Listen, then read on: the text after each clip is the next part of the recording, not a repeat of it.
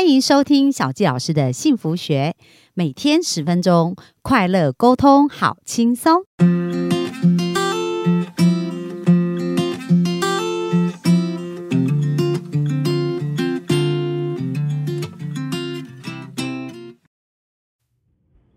收听小纪老师的幸福学，很开心又在空中跟大家见面。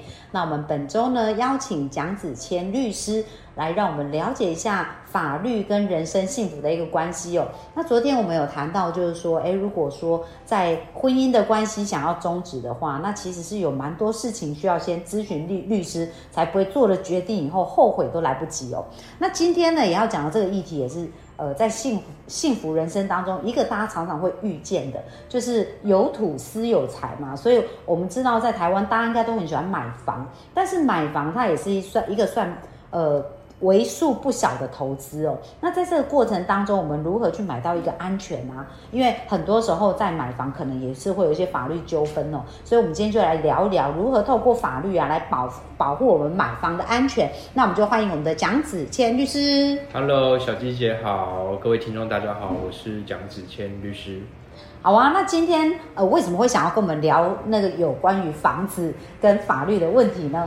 因为小鸡姐就是当初邀请我录节目的时候，有我们有共同讨论说，到底人生有什么样的事情是跟幸福有关的嘛？那我马上就提出来说，人生现在在台湾虽然是房价高涨，但是毕竟常年租屋在外，尤其是我们这种北漂族，其实心有戚戚焉，也是都想要有自己的一个。窝啦，嗯，就算是狗窝也好，金窝银窝不如自己的狗窝。对，所以我们还是会想要买房子嘛，尤尤其是当我们可能成家立业以后，嗯，那我们买房子，其实在法律上有蛮多美感的。今天就可以特别跟大家分享，就是买房子你需要注意什么，就比如说你要怎么避免买到凶宅。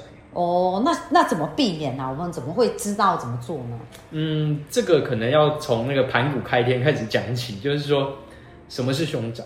我们要先做这个凶宅的认定。嗯，凶宅的定义是这样哦，就是根据内政部他做出的凶宅的定义啊，它必须是在房子的专有部分有发生求死的行为致死，或是发生凶杀案，这个时候可能就是内政部认定的凶宅。嗯，而且这个凶宅这个求死行为或是凶杀案这个。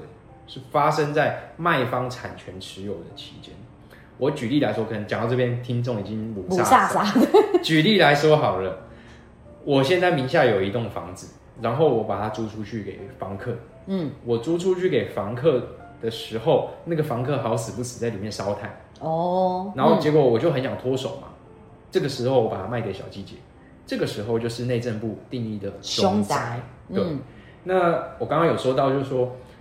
它必须是在卖方的产权持有期间嘛，就是也就是我的这个当这个房子的主人的这个期间，就定义为凶宅。我的房客如果有自杀，我再把它卖给你，那这个房子就是凶宅。嗯，但是这个定义它有一点点漏洞哦。这个漏洞是什么？这个漏洞就是说，有可能我透过一个叫洗凶宅的方式，哦，就卖给一个人头。什么是洗凶宅？小鸡姐应该是有 sense，就是比如说。小鸡姐，我跟你讲好了，我虽然我的房子在我持有的期间有房客烧炭自杀，我先过给你啦，就我先过给你了，对不对？那你再赶快过给第三人，是不是你在持有这个房子的期间就不算凶宅？他是没有没有没有人在里面烧炭自杀的，这个时候你卖给这个第三人，他就不是内政部定义的凶宅了。哦，这这是一个漏洞。对对，那第二个漏洞是什么？内政部的这个定义其实有三个漏洞，我刚我们刚刚讲完第一个。第二个漏洞是什么？我刚刚有提到说，在专有部分发生的才算嗯，什么是专有部分？我相信如果有买房的听众，应该就知道我在说什么。我们在买房的时候啊，我们会拿到那个房屋的权状。对，权状上面有分两个部分，一个是专有部分，一个是共有部分。嗯，什么是专有部分？专有部分就是你的主建物。对，主建物的那个权状的平数嘛，再加上阳台。嗯，这个就是专有部分。对。那什么是共有部分？就是公社，对，楼梯间、游泳池、健身房、顶楼，这个都是共有部分。那我们刚刚讲到说，依照内政部的凶宅的定义啊，只要是只有发生在专有部分，也就是主建物跟阳台的这个自杀或凶杀案，才是凶才是凶宅。所以实物上发生过一件很吊诡的事情，台湾真的是违建王国，对不对？很多顶楼加盖。我们先讲顶楼是什么？顶楼其实是共有部分。对，有趣了，顶楼的共有部分有发生过租客就是纵火自杀。哦，但是它也是加盖的房子啊，它是加盖的，因为我们通常顶楼是这样，顶楼是卖给那个最最上面那个顶楼户啦，顶楼户会连同顶楼加盖一起买，所以它的成交价比较高。所以事实上，这个顶楼它的使用权是归顶楼户，嗯，的主人是归顶楼户，对，顶楼户的这个主人把这个顶楼加盖出租给房客，结果房客里面烧炭自杀，结果。他竟然不是内政部定义的凶宅哦，对，这是第二个漏洞。嗯，第三个漏洞就是说，二楼的露台户，我都称之这个叫小飞侠事件。什么是小飞侠事件？小飞侠事件就是我们先讲那个二楼的露台户。如果大家有去买过房子，就知道，通常二楼啊，它都有一个很大的露台。这个很大的露台，它在法律上不叫阳台。它这个叫共有部分。嗯，共有部分是什么？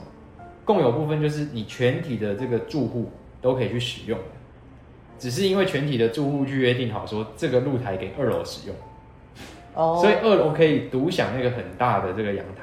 啊，当然你要负这个管理维护的责任嘛。这个在法律上叫共有专用。你看哦，如果那个露台是共有部分，结果好死不死八楼有人跳下来自杀，哦，死在二楼露台。这叫小飞侠嘛？就是哇，突然有人掉下来死了，那他是在八楼自杀的哦，但他跳到二楼死了。这个时候问题就问观众，小鸡姐也可以想一想，这个时候八楼是凶宅还是二楼是凶宅？这样感觉好像两个都不是，是不是？八楼是哦，八我们先讲八楼，八楼是阳台跳下来的，对，阳台有求死的行为。有致死，哦，有死掉，可是他又不是死在八楼，他死在对他从八楼有求死的行为，他最后死掉了，所以八楼是凶宅，哦，但是二楼是吗？哇，二楼照内政部的定义不是哎，哇，那这就吓吓坏一票人了，就是说我在买房子，我不想要买到就是你跟我说不是凶宅，但是二楼的露台有死过人的这个房子，对，所以这个其实是内政部定义的定义下的第三个漏洞。那我们要怎么去避免漏洞？就回到你看，我们盘古开天开始说，说到现在，跟你说内政部定义的漏洞是什么？然后有三个漏洞嘛，第一个是那个，第一个我刚刚说洗凶宅，第二个顶楼加盖，对，第三个小飞侠，对，这三个漏洞讲到后来，听众听到这边就吓坏，就是说啊，我在买房子，我要怎么怎么避免？那要怎么避免？就是第一个，你找一个可靠的中介，你要找一个可靠的中介。比如说，这个中介他可以帮你去探听，说这个房子有没有发生过去啊，从邻居啊那边打探这样子。那我会说，为什么中介负有这个责任？是因为中介在民法上面是叫做居间哦。这个居间是什么意思？居间就是他是撮合两边的人。那中介他对于他卖的这个物件，他负有查证的义务，他必须去查证说这个房子以前有有没有死过人。我不管你是自杀还是他杀，或者是非非自然还是自然，对，他都负有这个查证的义务。假设中介负有这个查证义务，他没有去查证的话，就贸然的把这房子卖给后手、卖给买家的话，中介要负连带的赔偿责任。哦，在法律上，他要负连带的赔偿责任。嗯，这是第一个，我们听众可以去避免说，你买到凶宅的一个方法嘛，就是找一个可靠的中介，他会帮你查证嘛，至少他是自己人。对，这是第一个。第二个是什么？第二个是说，那个我们在买卖房屋的时候，我们会在。房屋契约的后面呢，会有一个现况说明书。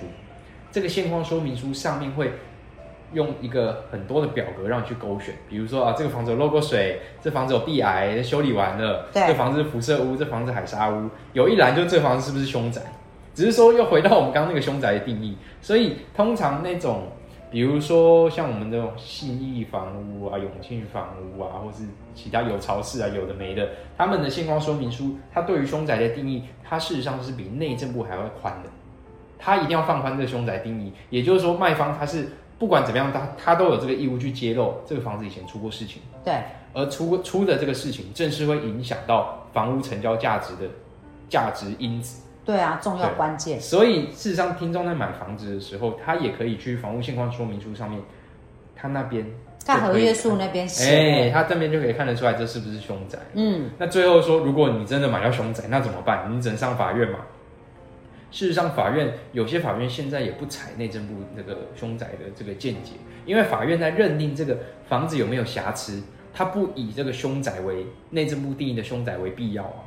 当然说内政部定义的这个凶宅可能一定是会造成这房子的瑕疵，但是有没有可能内政部的这个凶宅定义以外，我们刚刚说这个洗凶宅啊、顶楼加盖或者是小飞侠事件，有没有可能也会造成这个房屋产生瑕疵？也就是说，当初我们并没有把这个事件作为价值的因子考量进去。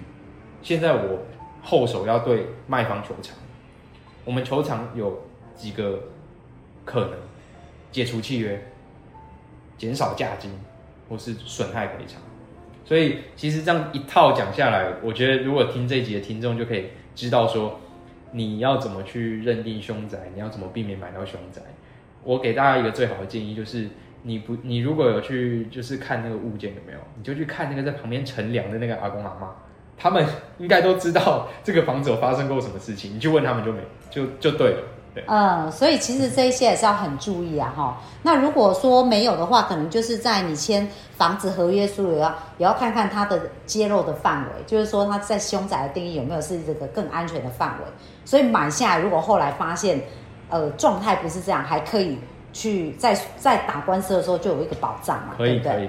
嗯，但是事前的预防比事后的球场更经济啊，更方便，更快速。对对对，然后非常感谢子谦律师哦，跟我们分享这。那我觉得这也是很实用，因为可能我们一般在买房子也比较少会接触到这个部分。那也希望说对大家有帮助哦。那明天呢，子谦律师明天想要跟我们聊什么呢？明天我觉得我们可以分享一下说，因为。